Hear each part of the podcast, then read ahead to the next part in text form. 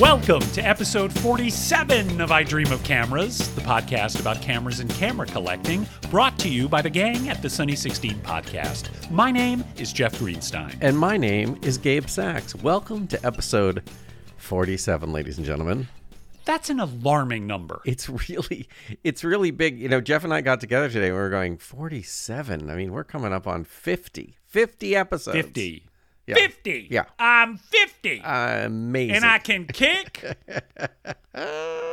You know, when Molly Shannon guested on Will and Grace. The best. Of course, I was in awe of her because she's a genius. Yes. And one of the many things that I loved about Molly was if you just said to her, Molly, will you do I'm 50? She would just do it. Always.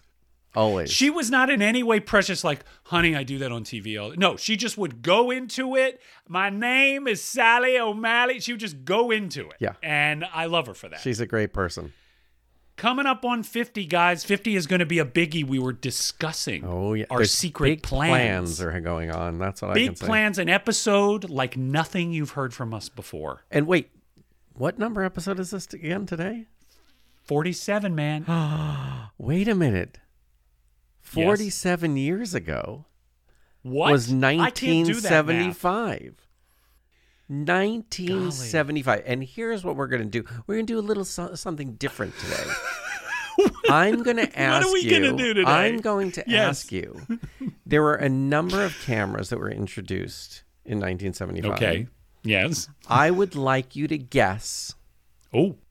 Just guess a couple of cameras that were introduced in 75, and we will see if you're right, and you will get a prize. What? Randomly? Yeah. Just reel off some cameras that I think came out in 75? Or I can be nice and give you a hint. Do you want me to do that? I'm gonna try one from each of the big brands and let's see if I'm right. Perfect. Okay. 75. Canon EF. No. Sorry. Okay. Nikkormat EL2. You know what? I have to give it to you. It's too close. Nikkormat FT2. Oh, FT2. Okay, all right. It's a winner. That's a winner. Yep. Okay, so that's the one from Nikon and from Minolta. Ooh, the Minolta. Oh God, XK. Minolta XK. No. Oh. But you'll get it. All right. I'll give you one more. No, wait. Okay. I'm gonna guess one more. Minolta XE7. Okay. You're very close because the Minolta XE7 came out in 74. I believe that's correct. And then they made the cheaper version, the XE5, that came out in 75. But those are good guesses. Those are great. All right. Okay, let me tell you what else came out. The Olympus OM2. Oh, yeah. I'm still looking. Do you have one of those yet? I forget. Still looking. The teeming masses are always telling us to buy one. I know. Miranda DX3. Oh, yeah. You know, I was looking at that the other day. Really? Miranda! Yeah. All right. Nikonos 3. Ooh, you know what? Mm-hmm. Look at that. It's right there. Right there in the frame. He didn't even know this, ladies and gentlemen. Yes. Mamiya 645. Oh, I don't know about those cameras. Pentax K2. K2, very interesting. Okay. The Canon TX. Ooh, that's a weird one. You know, we never talk about the TX. No, we never do. That was a budget camera that was around the same time as the FTB and company. Very interesting. Now, what camera did they stop making in 1975? Look at this. Okay, I have it. Ladies. No, I know what it is. Okay. The Nikon F. No. Ah! Okay, what? That's it. That was my guess. The beautiful and illustrious Leica M5. Wow. Now, does that mean that the Leica CL was also discontinued? Around the same, it was actually all around the same time. That CL, I think, was 73. I may be wrong about that, but somewhere in there, someone will write us. And let me tell you about one important popular photography cover. Yes. Thing. I love these. You ready? Yes. For real? A prototype 110 SLR with a zoom lens?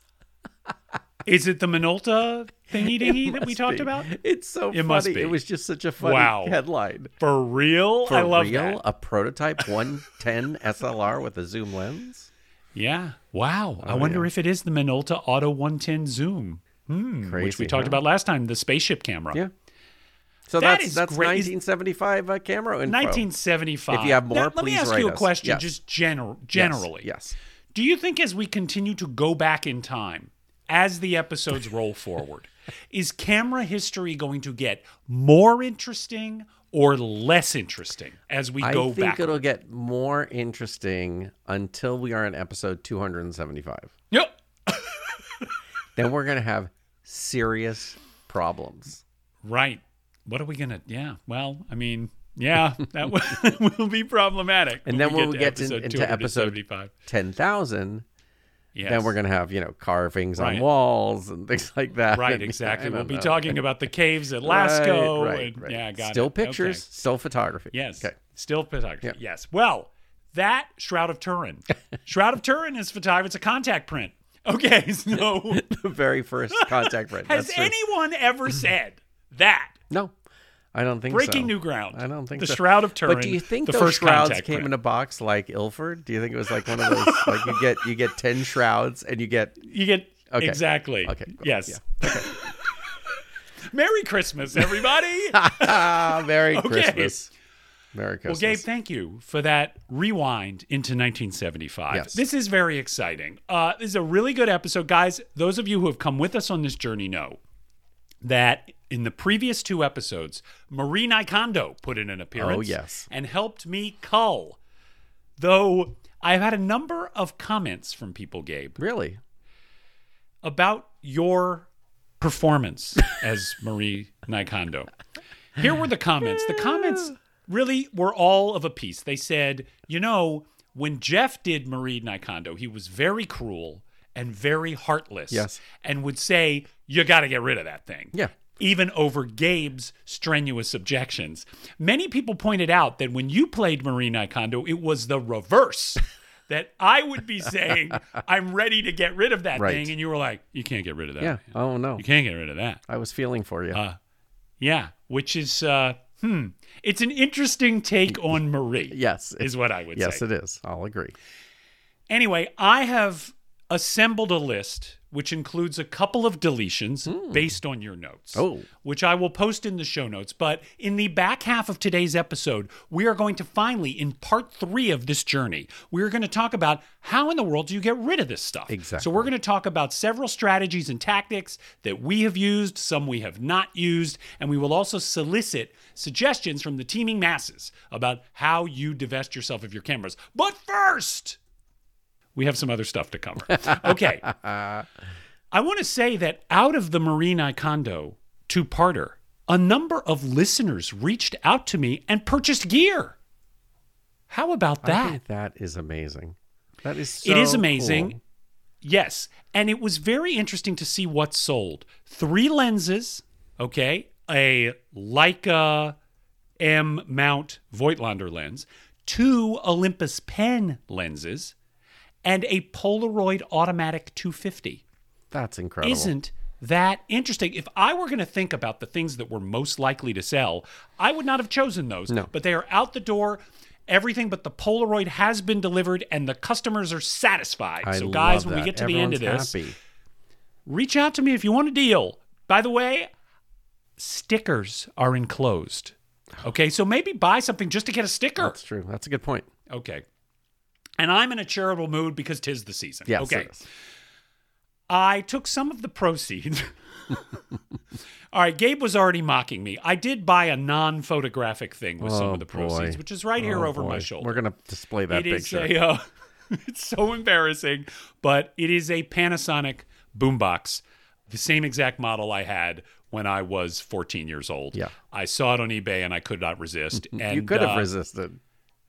Should I say what it's for, or should we keep that shrouded in mystery? What do you think? We'll keep it shrouded in mystery because I think we'll make an announcement about it. Yeah. Yeah, we'll keep it shrouded in mystery, but I had a very specific reason for wanting this boombox. The other thing I bought, guys, we did not cover this when we had our discussion of Nikon cameras, but it turns out that the Nikonos system contains one lens, which is neither a above water and underwater lens, nor an underwater only lens. It is an above water lens that is water resistant. Did you know that? I had no idea. I had no idea. How'd you discover this? I don't know. I guess I was reading up on the Nikonos and I came across this. It is a 28 millimeter f2.8 LW Nikkor.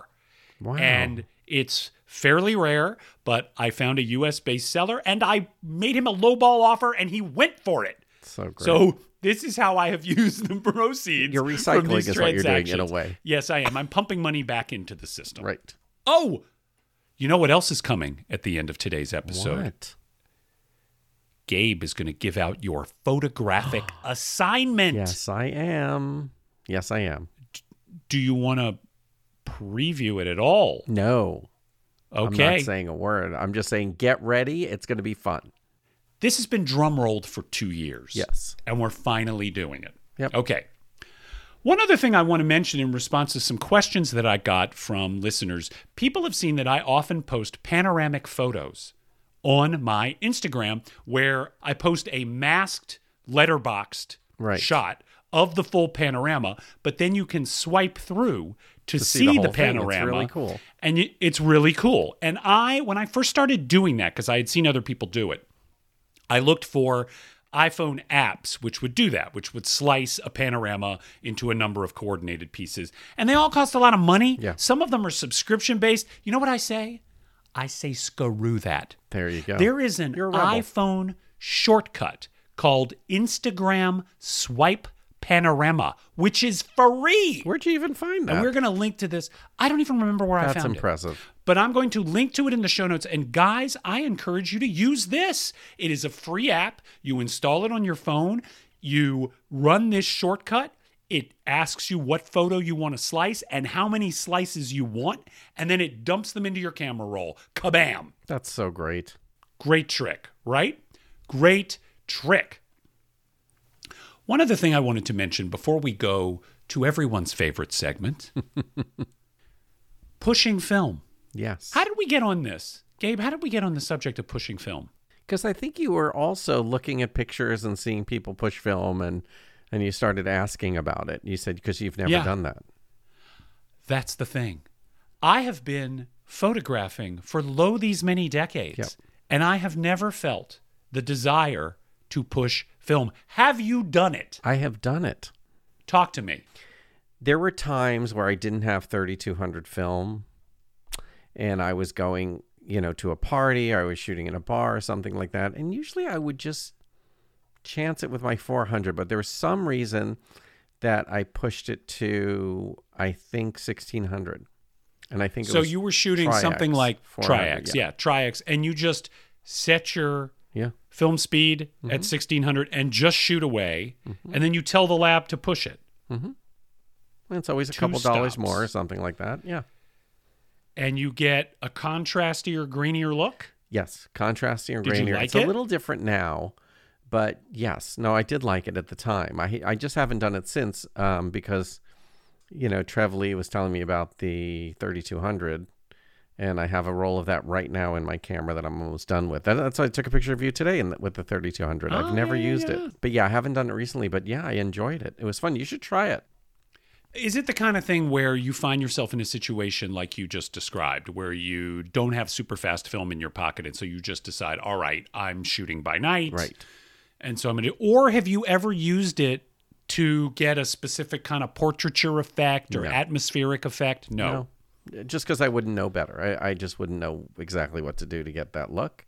This was purely because I was in a very low light situation, and I had my 50 F2, and I just needed a little more help.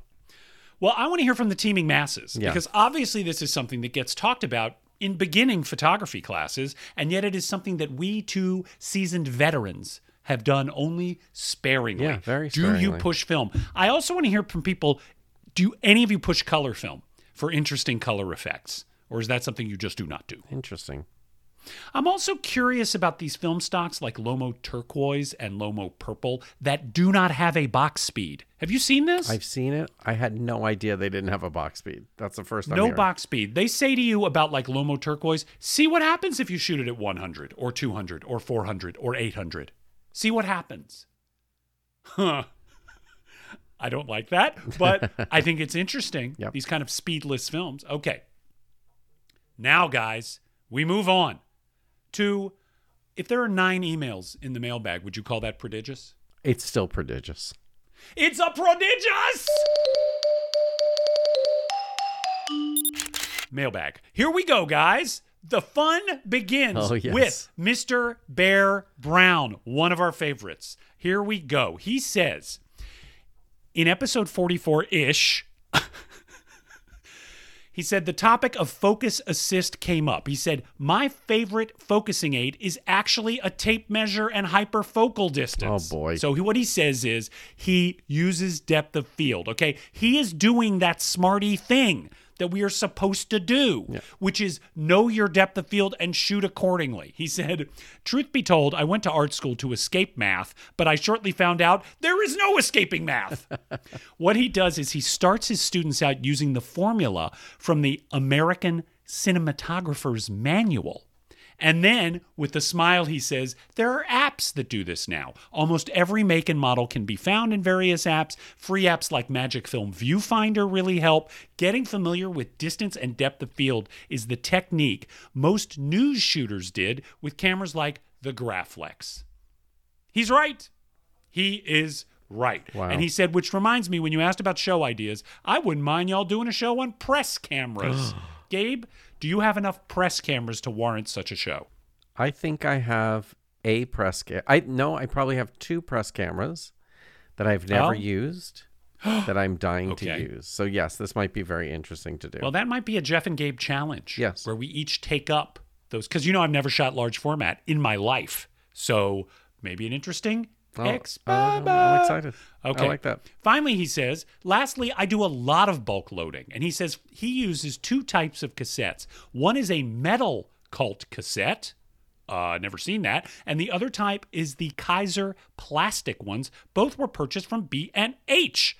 Some of the felt is starting to flake. That is a problem I've had, but no light leaks so far. Okay, he also gets used cassettes. That's really good to hear. He's lucky because I find those cult cassettes just mold. Right. He also says that he gets used cassettes from his local lab, which, shout out, Bay Camera Company in Savannah, Georgia. And he bulk loads them with film he gives out to his students since they usually have a camera that reads DX coding. Okay, on we go. 2 emails from our dear friend, Alan Perez. The first is, I guess you guys are too young to remember the great silver hoarding scare. What? I need to know about this.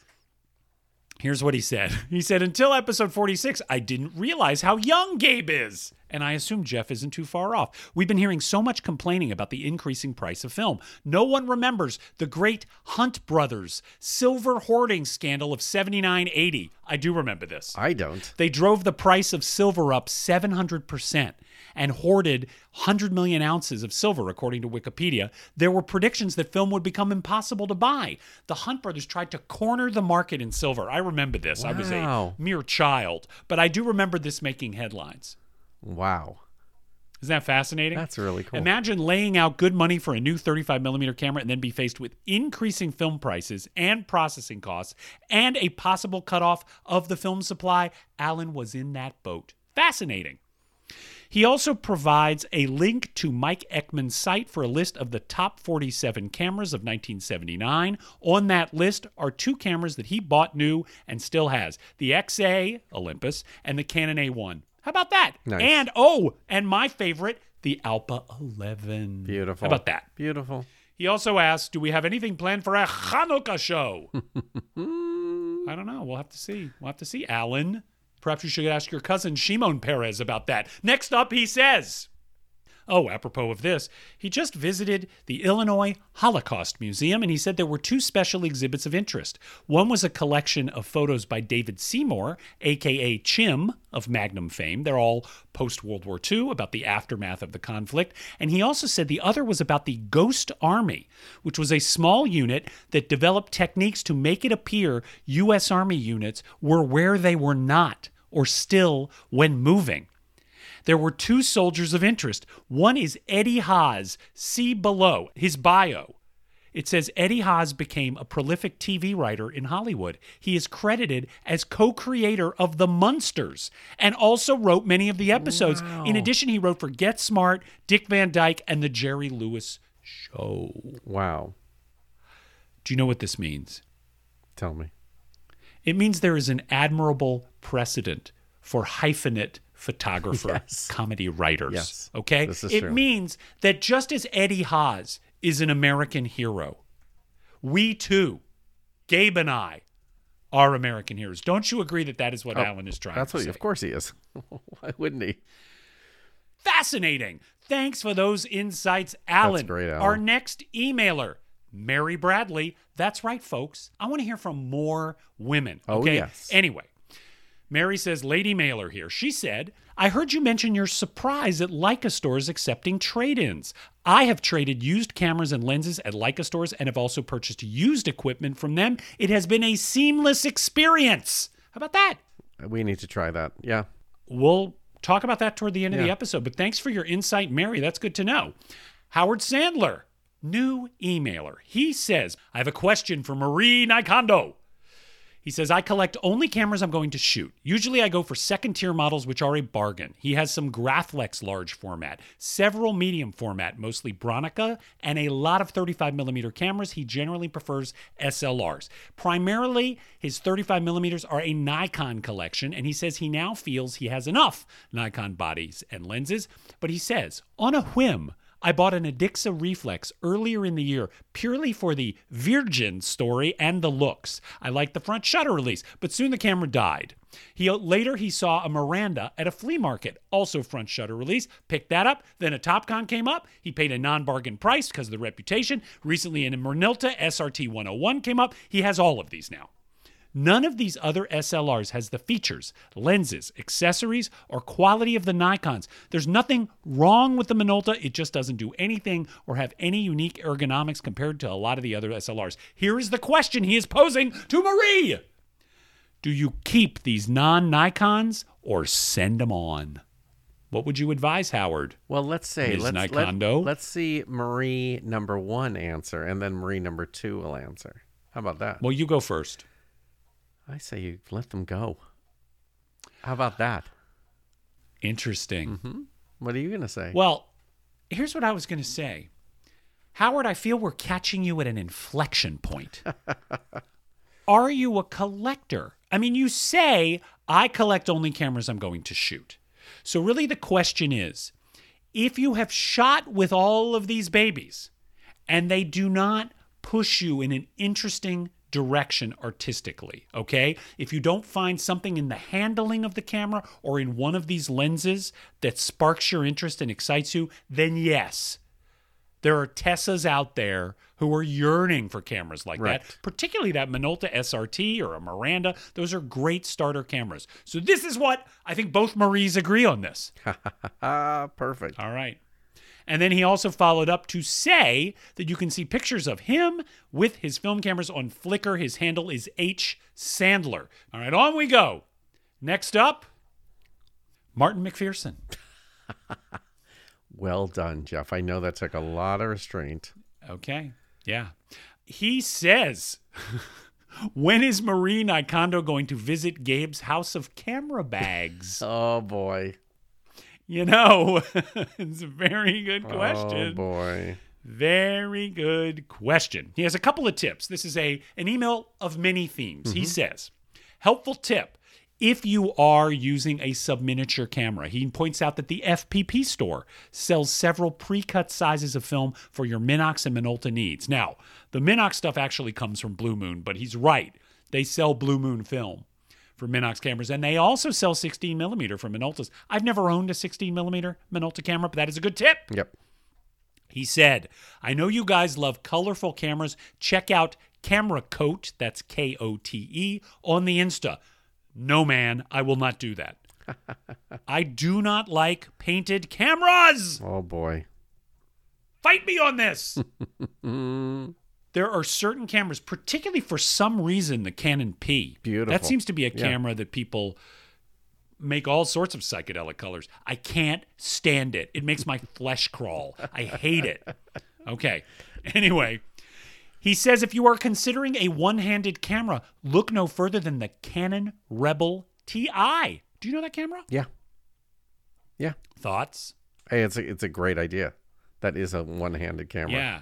He says the only thing you can't do with your right hand is change the drive mode or self-timer. He says pair it with a nifty 50 or the 40 millimeter pan. Great idea. You have an exceptionally tiny SLR package. Good tip. He says it's smaller than the Elan 7, but a delight in silver and gray. Next, he says, I am going to push back on the Pen F versus FT. By the way, I have mine right here. Pen FT. Love it. Look at that pancake lens, baby. Look at that. It's so small. Look how groovy. Unreal.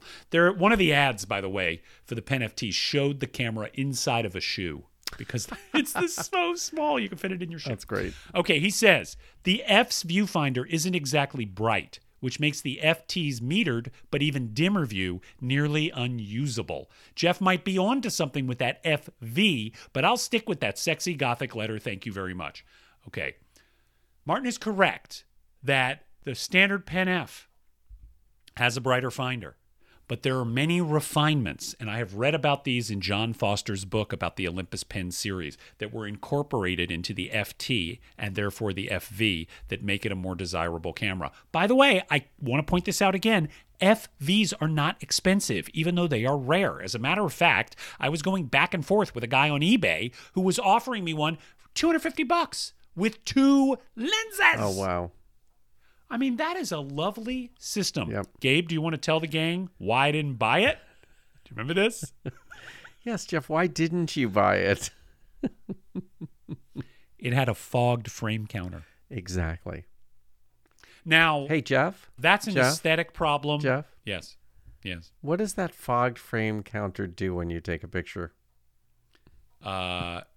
Annoy me. That's the primary thing that exactly. It does. That's what it does. It intensely annoys me. Right. No, listen, it is an aesthetic problem, but my worry was that if the frame counter is fogged, it might indicate I agree internal with you problems I in agree the camera. With you. Yep. Yeah.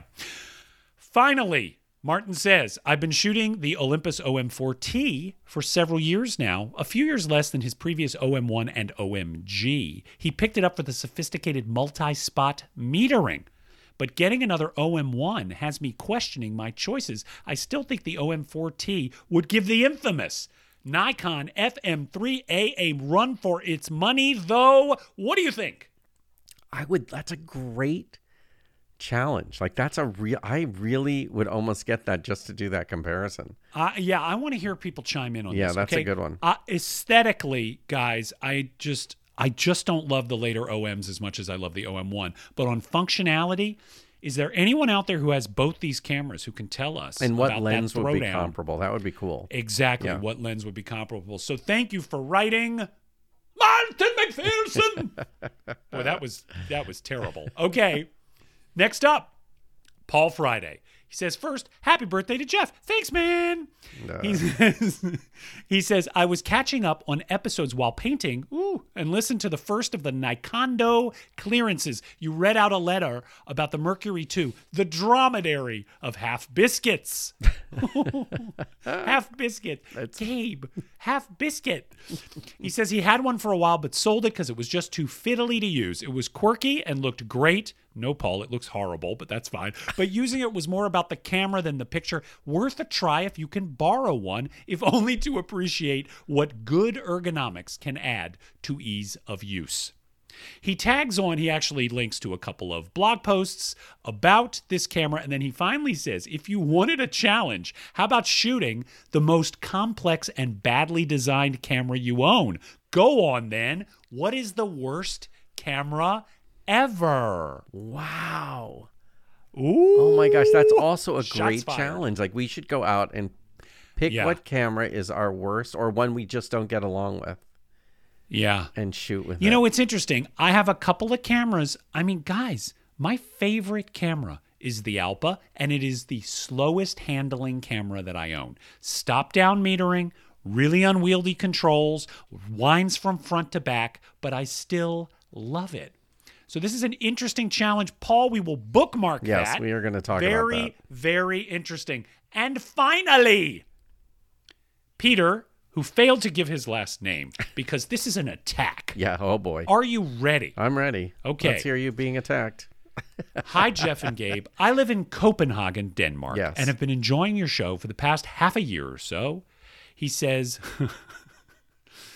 He says, I love your enthusiasm for cameras in general, although each episode leads to my gas shooting up. You know, we don't use that term on this show, but that's fine. That's fine, Peter. Yep. He says, now, I don't like this, but my inner Karen wants out.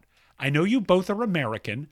I don't know how you could tell that from... Seriously. I mean, how, my facility with accents, I'm like Hugh Laurie. I could be English for all you know. He says, I guess this is a North American thing, but the way you guys say Nikon really grates my ears. Nikon. I hope that, given that you've been given a platform from which you get to say Nikon lots of times, you'd be giving more attention to how you say it. Don't kill me. Still a fan. Peter, Gabe, what are your thoughts on this vicious attack? It's very upsetting. No. Yes. No, and I've been in conversations with people that I have said Nikon, they've said Nikon, and you're just waiting for the other person to correct the other one, but you just continue doing that. It's a very silly sounding conversation after a while, but Nikon, Nikon, you know, I'm going to push back. I would say that I would say that the correct pronunciation is Nikon, but I will call it Nikon. Let me tell you why I think he's wrong. Oh boy. My understanding, okay, I am refuse to do research about this, okay? So don't do it, folks, because you'll get upset. My understanding is that the Nikon was named the Nikon to evoke the Zeiss icon, I-K-O-N. Not Zeiss Nippon. Icon. As a matter of fact, they were sued and had to call their camera the Nikkor in various markets. Mm-hmm. Because of the resemblance. Are you telling me that is the Zeiss icon? Is that what you're saying to me? I would never say that to you, but I think it's Nikon. Well, okay. Well, look, didn't Paul Simon put this to rest? He didn't say, I got a Nikon camera. I love to take a photograph. This is true. Peter, we're going to take your note. And as we do with a lot of notes from the network, we're going to say, we'll look at that. And right. With that, we close our prodigious mailbag. Gang, we always appreciate your emails. You can reach us at idreamofcameras@gmail.com. Beautiful. We now arrive at the main event. Let It Go. Do you want to sing the song from Frozen? Oh, Gabe, yeah. I've heard you sing the song, and you have such a beautiful voice. Ready? Okay, here we go. Ready? And... Here we go. No. But... I want to talk about how we let go. Okay, so I have found myself with a large inventory of cameras that are in excellent condition. I'd like to hear from you about your... ways of unloading equipment. Go. Okay. So I am not a great eBay seller. Not because I'm a bad eBay seller. I'm just not. I haven't done it before over eBay. I have bought a bazillion things over eBay. Same. But I'm not a seller. Like I'm always, I don't know why. I mean, people sell things off eBay all the time. I just like to make contact with someone. I like to know who I'm selling it to. So I used to use Craigslist.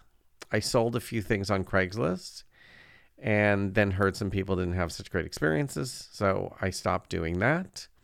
And then I started going to camera stores. Sometimes I sold to KEH when they would come into town. And more recently, I've sold to a local camera shop. So LA Film Camera. Yeah. And all right, let's run those down. That's one of those ways, but yes. Let's run them down. Okay, eBay. You've never sold anything on eBay. Never. Nor have I. Mm-hmm. I have a feedback rating on eBay of coming up on 500. Wow. That's fancy pants. Never, ever sold a thing. And I'm scared of people. Guys, I'll admit it. I'm too fearful. I don't want to disappoint anyone. And I think I'm like you in that...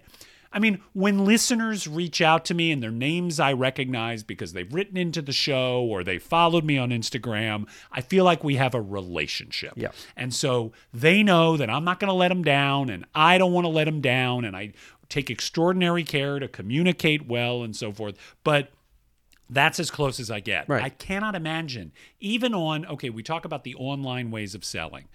eBay, Craigslist, Facebook Marketplace, OfferUp, Etsy, Mercari, yep. Etsy. These are all ways that we could do it.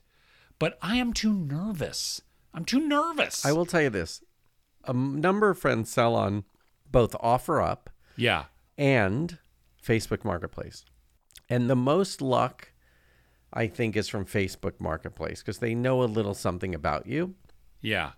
And you know a little something about them. And I've had a very successful time buying off Facebook Marketplace, but I haven't sold anything yet. I have never bought anything on Facebook Marketplace, though when I was expan hunting, I did communicate with a local seller because that was kind of appealing to me. Right. Like, oh, he's in LA. I can drive across town. I can look at the thing. If everything seems copacetic, I can give him the money. Right. That seemed okay, but I haven't actually done it. And I've never done Craigslist either. I never bought anything on Craigslist. No, that's not true. I bought my Durst and Larger from a listing on Craigslist. That's right. That's the only time. There it is right there. I love it. That's what's left of it, at least. Yeah. But okay, so let's hear from you guys. All right? Let's talk about those options, eBay, Craigslist, et cetera. Do you guys have the same nerves that I do? Or are you totally comfortable? Then the next thing you said was you were talking about, okay, let's talk about the KEH situation. Right. Now, what I am hoping to do one of these days is bring a load of equipment to KEH in Atlanta because I go to Atlanta a lot. I actually recently communicated with them about that, which I'll talk about in a second. But KEH sends emissaries out to local camera shops in big cities. I have interacted with the gentlemen from KEH when they are out on tour, and I have sold them a lot of stuff. And to be honest, that is my favorite way to unload things. Absolutely. Not just because their prices are fair, but also I know the guys, and it's a company that I like. And they will often, if you say, can I have a credit toward a KEH purchase, they'll give you a 10% bump to use in trade. So that has been my primary way of unloading stuff. When I understand that, in general, if you're going to sell to KEH, you reach out to them and say, I'd like a quote on my gear. You ship it to them. They contact you with the quote. If you like the quote, you make the deal, and they'll tack on 10% if you want store credit. This is what I was thinking about doing with my Summicron, the 90mm Summicron that's the albatross around my neck. My understanding is Adorama does the same thing. So that's the online retailer option. Right. And then we've talked about local camera shops. Okay, you were very successful at LA Film Camera in getting them to buy your gear. I was entirely unsuccessful because I brought them either crap or things that were way, way, way too expensive. Or there's also, if you're in the New York area, B&H. B&H is very honest about that. So when I had my debacle of stuffing that camera backpack, it was 950 pounds. I had to go in and get rid of the bag that I had just bought a year ago from them, bought another bag, and they said, oh yeah, just go around the corner. And I went around the corner and you walk in, they look at your stuff and they buy it. It was the easiest transaction ever. Wow. And there was, so that's there were the people, same thing. There I could fly to New York with stuff. Yeah, well, I could fly to New York with a ton of gear. On a trip, like, you know, I think that's worthwhile. And then what were the other things you said? The film community. I think there's many ways to reach out to Beers and Cameras and bringing things to meetups. And, you know, there's definitely ways like that to, which I'd prefer anyway, is put the word out on your camera gear. And if someone, you know, was into cameras, they'll get the word out too. So that's definitely a way to do it. When you did your Marie Kondo, whenever that was, about a year and a half ago, and you put word out on Instagram, did you have any takers? Did anyone snap anything up? People inquired about a couple things, but they weren't ready to buy anything. So, okay. You seem very successful in getting people to engage in high-level trades with you. I love like your trades. Infamous M5 for Rolleiflex trade. I love that. And the thing is that Trev loves that camera, and he does amazing things with it. Yeah. He always does videos on it. He's made that camera very famous. How about that? It's amazing. Have you ever had a bad experience as a seller? Not as a seller, as a buyer, of course, but not as a seller. And I've always been, you know, extremely fair on price. And there's a lot of things when you're selling equipment, you have to remember that you always have a price in your head, especially selling to a retail store. Retail store has to resell it. So yes, you sort of have to cut your price down a bit because a private seller's probably going to give you more. But I always put in my head, it's like I have this used camera. I want to put it out in the world. And then I sort of think of like, okay, so let's say I rented the camera. You know what I mean? I always put this thing like I've gotten my money's worth out of the camera. I love the camera. And this is what I'd feel comfortable with. Well, that used to be my philosophy, you know, because I have a lot of books, yeah, and I still buy and sell a lot of books. And back in the day, I remember when I was in college, I was on a very, very tight budget, but I loved buying records. And so I had about probably between 200 and 300 albums, but I would constantly churn that collection. Right. And I developed this philosophy. If I am not listening to and enjoying the record, its value is zero. That's true. It is not whatever I would pay for it. It is not whatever some schmuck would pay for it. Its value is zero. Right. So any amount of cash I get that is above zero is gravy. It is going from being something that has no utility or value to me to something that has creating utility. That's a great way to look at it. That's really great. So that's how I guess, I mean, cameras are obviously more expensive, both to buy and to sell, right? But I have to think of it that way if I'm not using it. And it's really interesting. I've been thinking about this since I offloaded these three lenses and this one camera. You know, I believe I mentioned in a previous podcast how I got rid of most of my CDs. Right. Like 90% of my CDs when I moved into this new house. And I really had weeks of anxiety after I did it about whether I had made the right decision. And then it melted away because I realized I have all that music. Yep. I didn't lose anything. The interesting thing that has happened in the week or so since I sold these lenses, I don't miss any of them.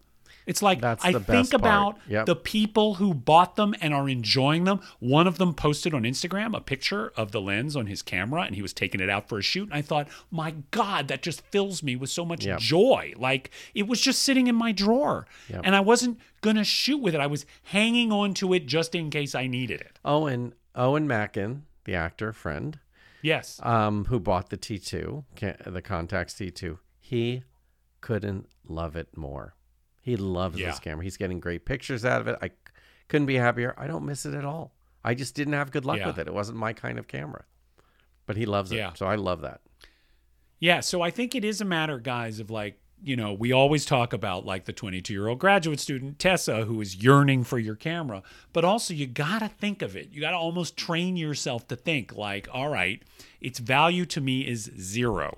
Right. Which brings me, by the way, to something we haven't talked about all that much on the pod, but is worth mentioning in this context. You know the other way in which I've gotten rid of lots of equipment? I donate it. Yes.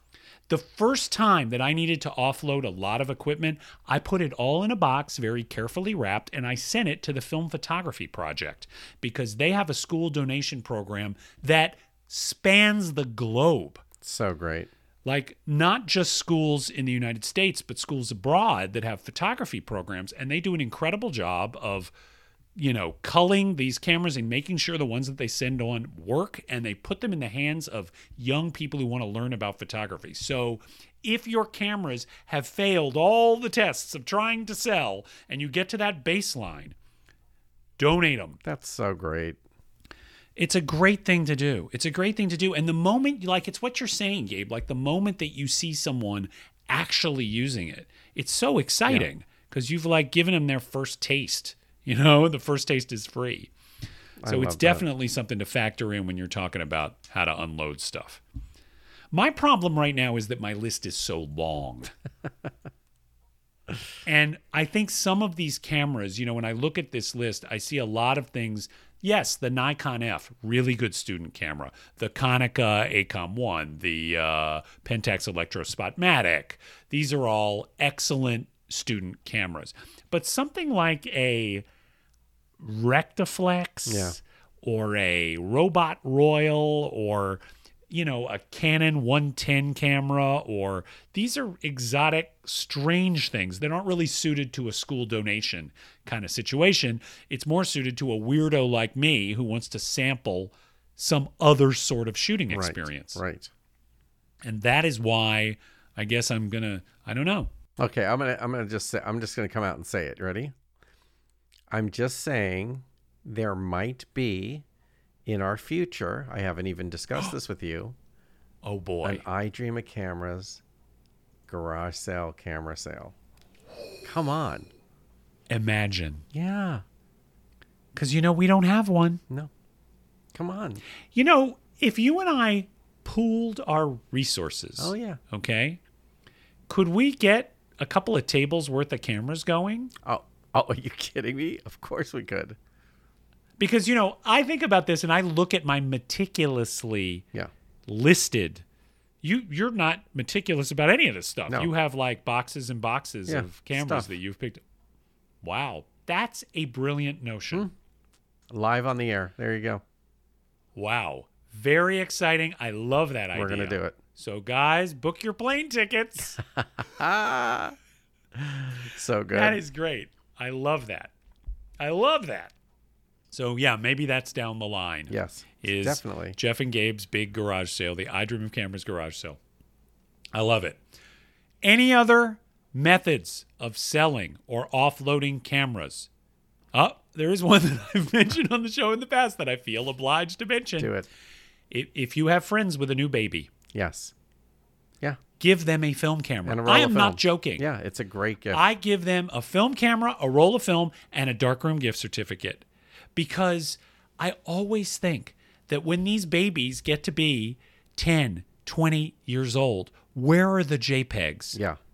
The JPEGs are gone. Yeah. Who knows? And you guys have seen, like, over the past couple of weeks, after my last trip to Atlanta, I unearthed some negatives that I shot when I was 10 of me and my siblings and the house that I grew up in. Imagine if I had shot those with a Motorola Razr. I mean, those pictures are gone. Right.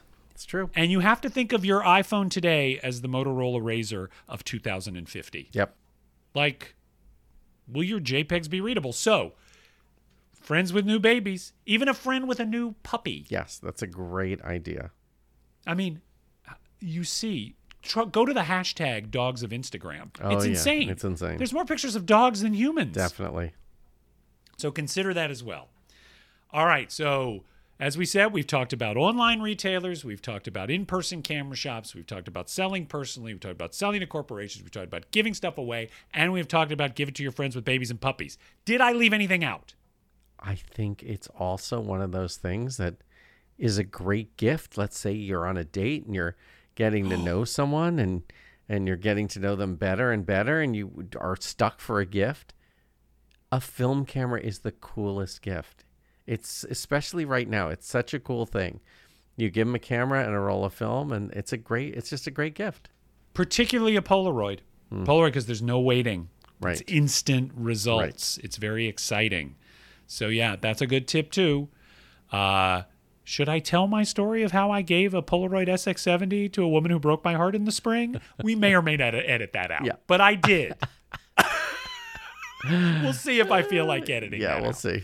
But, yes, I did do that. I was quite taken with someone. I gave her a Polaroid SX70, and she stomped on my heart. And that was the end of that. Maybe you can make it work where I didn't. Let's hear from you guys out in Dreamland. Yes, Dreamland. Never said that before. Yeah, I like that. Email us, gang. idreamofcameras@gmail.com. Did we leave something out? Did we leave out a strategy or a tactic? A good experience you've had? A bad experience you've had? Okay? Are you braver than we with your local Craigslist or with eBay? Right. If we have prolific eBay sellers out there, we would love to hear from you. Yeah. Give us help. Give us a hand. Yeah. Okay. We now arrive at the point in the show where Gabe gives you your assignment. Oh, here we go. This is so thrilling. To all our many, many photographer friends out there, this is what we would like you to do. It's a portrait assignment, okay, with whatever camera you have. Take a portrait of a friend, very simple, and then take a portrait of a stranger. You can take as many as you want, but we're basically looking for a portrait of a friend and a portrait of a stranger. And please tag us, post it and tag us. We would love to see it, and we would love to put them on our feed. So very simple assignment, but get out there and do it, and be very sweet when you approach these strangers. Yeah. And just ask that you like I would recommend, if you want a strategy for this, look at Sissy Liu on YouTube. Oh my God, yes. Sissy is... She's the expert. She's the expert. I would watch her and then do as she does. So yeah, there you go. That's your assignment. I love it. This is so exciting. This is a rolling assignment, guys. There's no deadline or anything. We're putting it out there. It's the end of the year. It's the holiday season. As a matter of fact, this is technically our Christmas episode because our next episode will come out right before New Year's. Right. So holiday gatherings are in the offing. Right. Whether it is Christmas or Hanukkah or Kwanzaa or Saturnalia, whatever you're celebrating, get together, take pictures of a friend, I guess a relative, that counts, right? That counts. Yeah, totally. Someone you know and someone you don't know. Right. And tag I Dream of Cameras on Instagram and post it. And Gabe, who knows how to do such things, will find a way to amplify your picture. Exactly. Because he knows how to do that. Exactly. I don't know how to do that. I love it. That is your first I Dream of Cameras assignment. I'm very excited by this. We've never done it before. We're eager to see how it goes. Definitely. Wow, look at that. That's our hour. That's crazy. Unbelievable. And I've got some announcements. I'm so excited. I have some announcements before we wrap up. Oh, you're going to make some more announcements? Yeah, I got a couple announcements. I'm excited. Okay.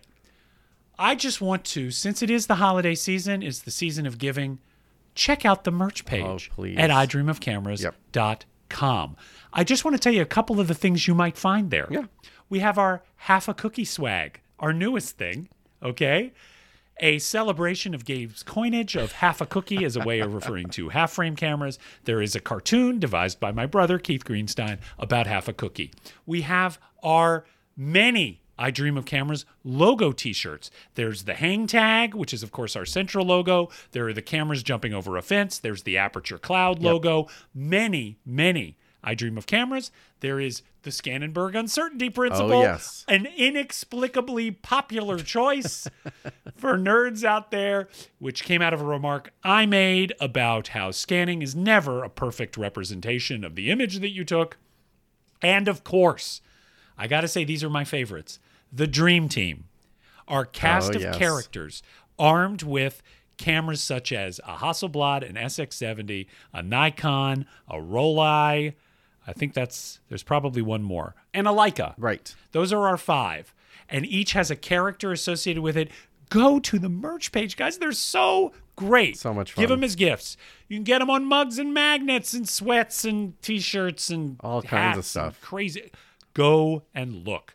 I throw it to Gabe for some announcements that I'm not even aware of. Here's some announcements. I have to tell you. So one of our favorite YouTubers and friend of the show, Chris Chu, I met him yesterday. We went to Verve and got caught up on life and cameras and all that kind of stuff.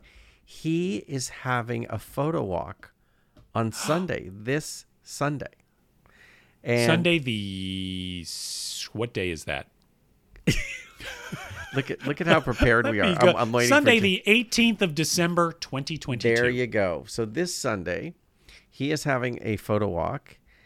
It's in Venice, and it's 2012 Strong's Drive. Sorry.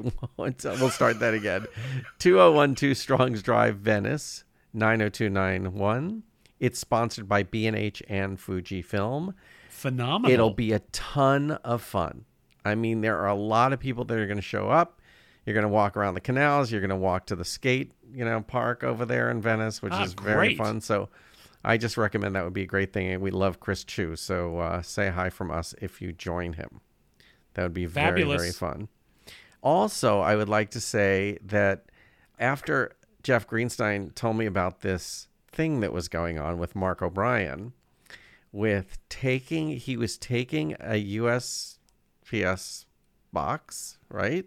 Yes. And stuffing in, I guess, a bunch of camera equipment. And he guaranteed... Surprise box. Yeah, surprise box. And there would be a working 35mm camera. No idea. It's $50. And you didn't know what... He didn't know what you were going to get, because I guess he did them all at once and just put them in a pile. So... Fantastic. It was so much fun. I got mine. Thank you, Mark. I loved it. It had a Pentax Spotmatic F and a bunch of lenses and a meter, and it was just all kinds of cool stuff. It was just one of those things that I would get excited about if I was at a garage sale. There'd be a big box of stuff. So that was really, really fun. And I must say thank you to Travis Black, who's Travis Black 76 on Instagram. He sent me a little birthday gift of... What? Yeah. Oh, double X, baby. Double X. I've never shot it.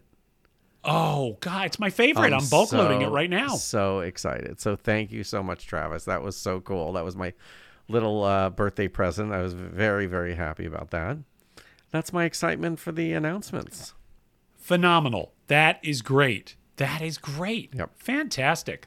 Gabe, it's the holiday season, a time of gratitude, a time of giving. Yes. Who do we have to thank for everything they have given to our show? Oh, my gosh. Keith Greenstein, thank you so much for giving us a look and making us a real podcast. You know, we literally could walk around and say, hey, I have a podcast. People go, yeah, right. But we get to hand them stickers, and they go, wait a minute, you're for real. You have a real podcast with information and everything on it. So thank you, thank you. And the amazing Fred Kulis, Corey. Oh, dear. I know, it's sad. Sorry, Fred. But Fred gives us this great sound and these sound bites that we're going to be including in many more shows in the future. So thank you so much for that. And we're very thankful for both of you. Very much so. All right. Well, listen, gang.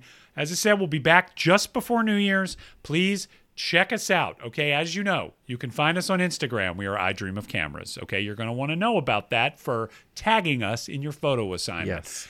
Gabe Sachs is Gabe Sachs on Instagram. I am S. Jeff Greenstein, because Jeff Greenstein is a tax fraud felon. Also, as we've said, go to idreamofcameras.com for all your I Dream of Cameras needs. That website is a Keith Greenstein joint as well. Yes. Gabe, walk us out of here. One more thing. I will be in New York next week. Ooh. And you obviously know where to find me. I'm sure anytime you walk into B&H, I will be at the use counter. Just follow the trail of drool. Right. Just follow the trail and bags. Either one. It could be anything. Here's my thought to end the show. Give a little love to a camera you haven't used in a while. They'll be happy. You'll be happy. It's a really good idea. I picked up my garage sale find, which was that Leica 3F. Oh, yeah. From 1934. And I picked that up, and I was very, very excited to use it. So go look in your collection, even if it's a collection of two, and give love to the other one. They'll appreciate it. See you next time.